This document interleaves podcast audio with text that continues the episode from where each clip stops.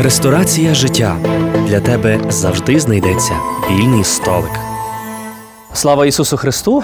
Вітаємо слухачів і глядачів Львівського радіо. З вами отець Павло Дроздяк, літня тераса ресторації життя. І ми так поособливо переживаємо на цій літній терасі ресторації життя свято преображення Господа нашого Ісуса Христа. Цікаво, коли ми будемо сьогодні отримувати силу селену листівок, де будемо вітати одне одного з преображенням Господнім. А чи ми застановлялися над тим, що справді відбулося в цей день, коли Господь Бог зійшовши на цю гору Таворську, показав учням Петру, Якову Йоанну славу, власне, настільки, наскільки вони могли. Справді цю славу Божу, славу Отця, який показався у своєму синові єдинороднові. Почули голос Отця, який казав, що це син мій, його слухайтесь. Справді це є дуже надзвичайно велике свято. Це свято, де ми з вами можемо переживати присутність Божу в дуже конкретний спосіб. Але давайте поглянемо трішечки в історію. Якщо ми прочитаємо євангельський фрагмент преображення, то ми бачимо, що йому передує момент, коли Христос ставить питання своїм учням: а за кого мене мають люди? І тоді учні починають висловлювати різні версії. Одні кажуть, тебе сприймають учителю за Іллю, можливо, за якось з інших з пророків, а можливо, за власне Йоанна Хрестителя, який воскрес із мертвих. А в кінцевому варіанті Господь ставить питання до своїх апостолів: а за кого ви мене маєте? Ким я є для вас? І тоді Петро висловлює думку від колегії усіх зібраних учнів, власне, про те, що ти є син Божий, ти є святий, і насправді Пізніше Господь Бог відкриває Петру все те, що він визнав у цьому власне визнанні віри, дає йому можливість пережити справді цю святість, де сам Петро на власні очі разом з Петром, Яком Іоанном можуть бачити, як Господь Бог переобразився, показавши їм свою славу. Коли ми підемо ще далі, ми побачимо, що власне на цій горі преображення, коли Господь Бог появився в цьому надзвичайному світлі, коли його вигляд був яскравіший за сонце, а одежі були його біліші за будь-яку білу одіж. Ми одразу бачимо поруч із Христом Мойсея та Іллю.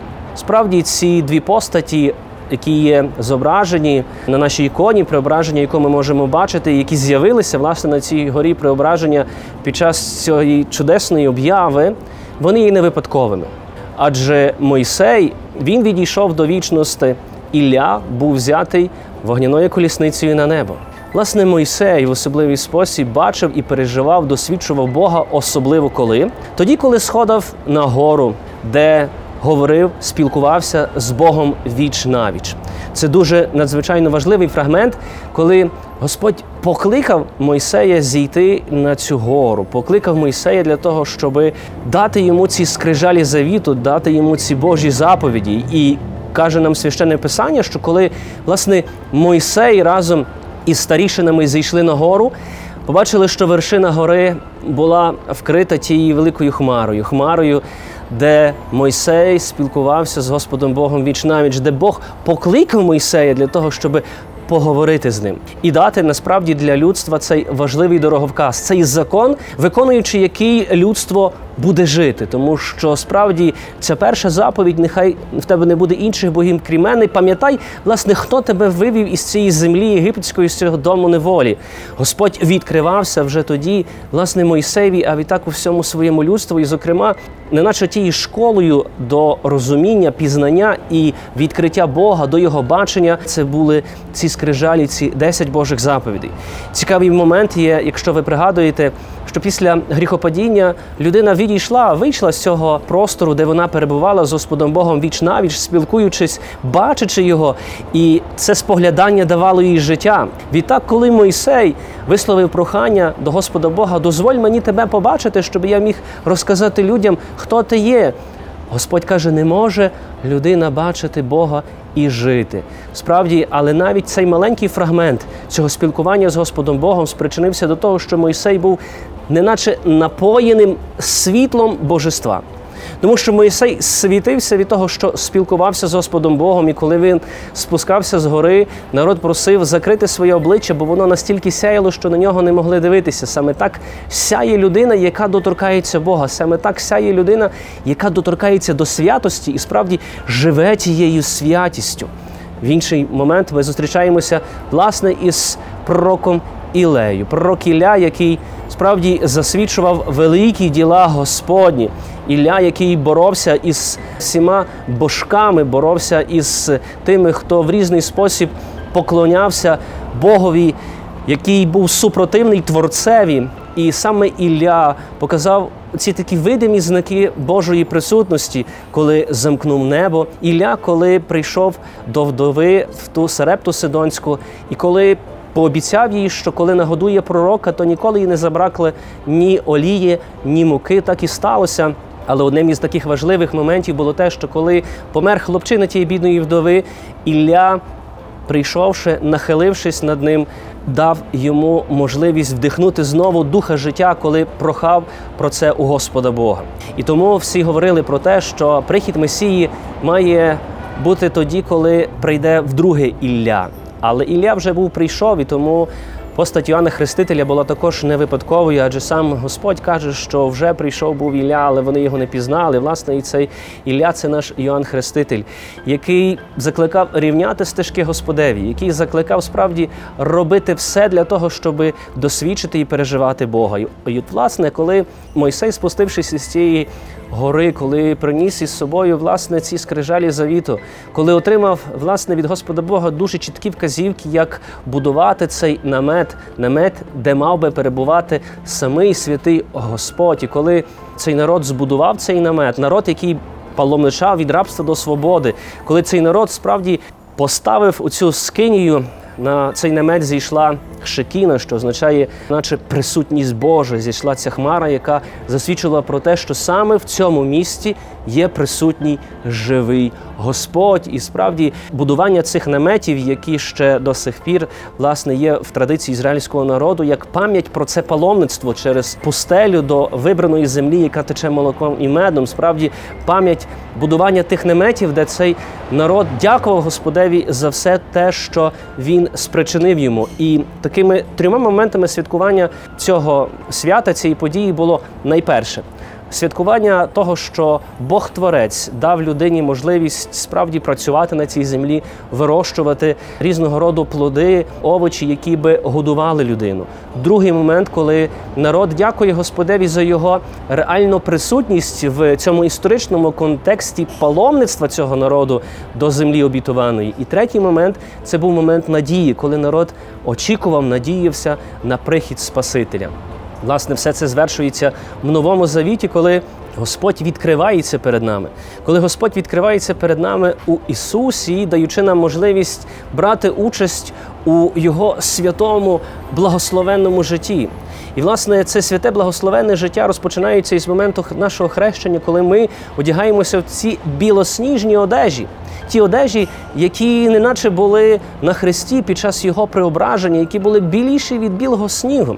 Але коли ми поглянемо книгу Откровення, ми побачимо, чому ті одежі стають білосніжними. Дуже просто, тому що ті одежі є вибілені кров'ю агнця. Тобто сам Господь своєю жертвою він вибілює ці білосніжні одежі, знову повертаючи людині цю можливість, можливість жити тим новим життям, можливість бути причасником цього великого царства небесного. Справді, можливість, наближаючись до Христа, очищати себе.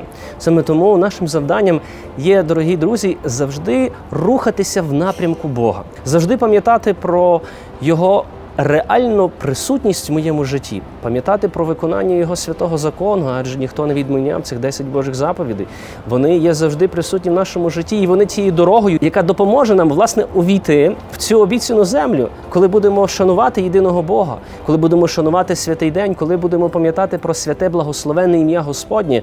Про те, який був строгий закон щодо вживання цього святого імені, бо саме власне в цьому єврейському святі, яке е, власне ще до сих пір е, святкує цей народ, є традиція, що первосвященик, який заходив у святая святих, він один раз на рік вимовляв власне оце ім'я Бога, Ягве, той, що є. І власне в цьому преображенні ми бачимо Бога, який об'являється людині, який неначе не лише показує своє ім'я. Я той, що є, але він показується у своєму синові єдинородові, де дає чітку вказівку його слухайтеся. Власне, слухатися Бога, виконувати його святі заповіді. Саме це і є пережиття справді цього торжественного свята преображення. Ми будемо святити, може вже й освятили, будемо споживати різного роду плоди фруктів, все те, що ми принесемо до нашого свячення. Але пам'ятайте, що цей крок, який ми робимо, він має бути кроком великої вдячності Господеві за те, що він є присутній в нашому житті, що він живить нас у цьому паломництві, який кожен з нас проходить, паломництві до Царства Небесного. Дякувати Богові за його реально історичну присутність в нашому житті, тому що сьогодні Україна для усього світу стала цією горою преображення. Саме сьогодні Україна стала для усього світу символом, де Господь Бог через Україну показує світові усю свою святість, усю свою любов, показує власне цю білосніжну одежу, яку сьогодні носять наші військовослужбовці. Адже можна сказати, що саме сьогодні, в цій дорозі, яку Україна проходить на цій горі преображення. Цією власне одежею білосніжною є неначе одіж наших збройних сил України. Саме це є білосніжна одежа, яка вибілена кров'ю наших героїв, кров'ю справді тих, які пожертвували своє життя заради того, щоб ми сьогодні мали можливість споживати ці благословенні Богом плоди. Щоб ми саме сьогодні мали можливість бачити присутність Бога, як Бог діє в дуже конкретний спосіб у житті нашому, в житті наших військовослужбовців, добровольців, волонтерів. Так, є жертва і без жертви неможливо освячення.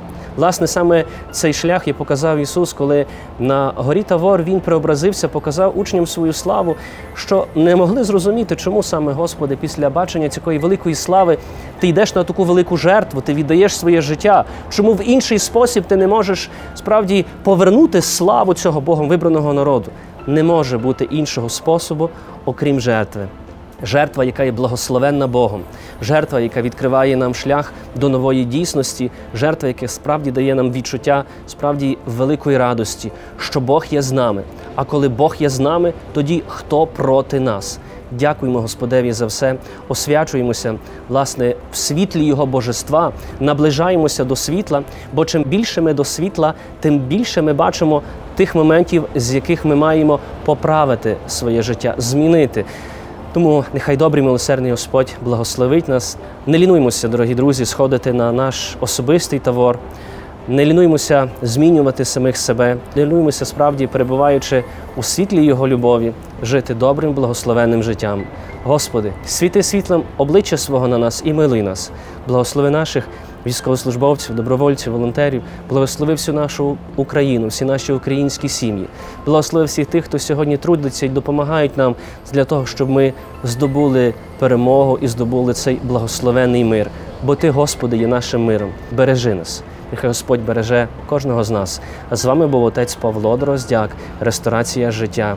Всіх вітаю сердечно святом преображення Господа нашого Ісуса Христа. Амінь.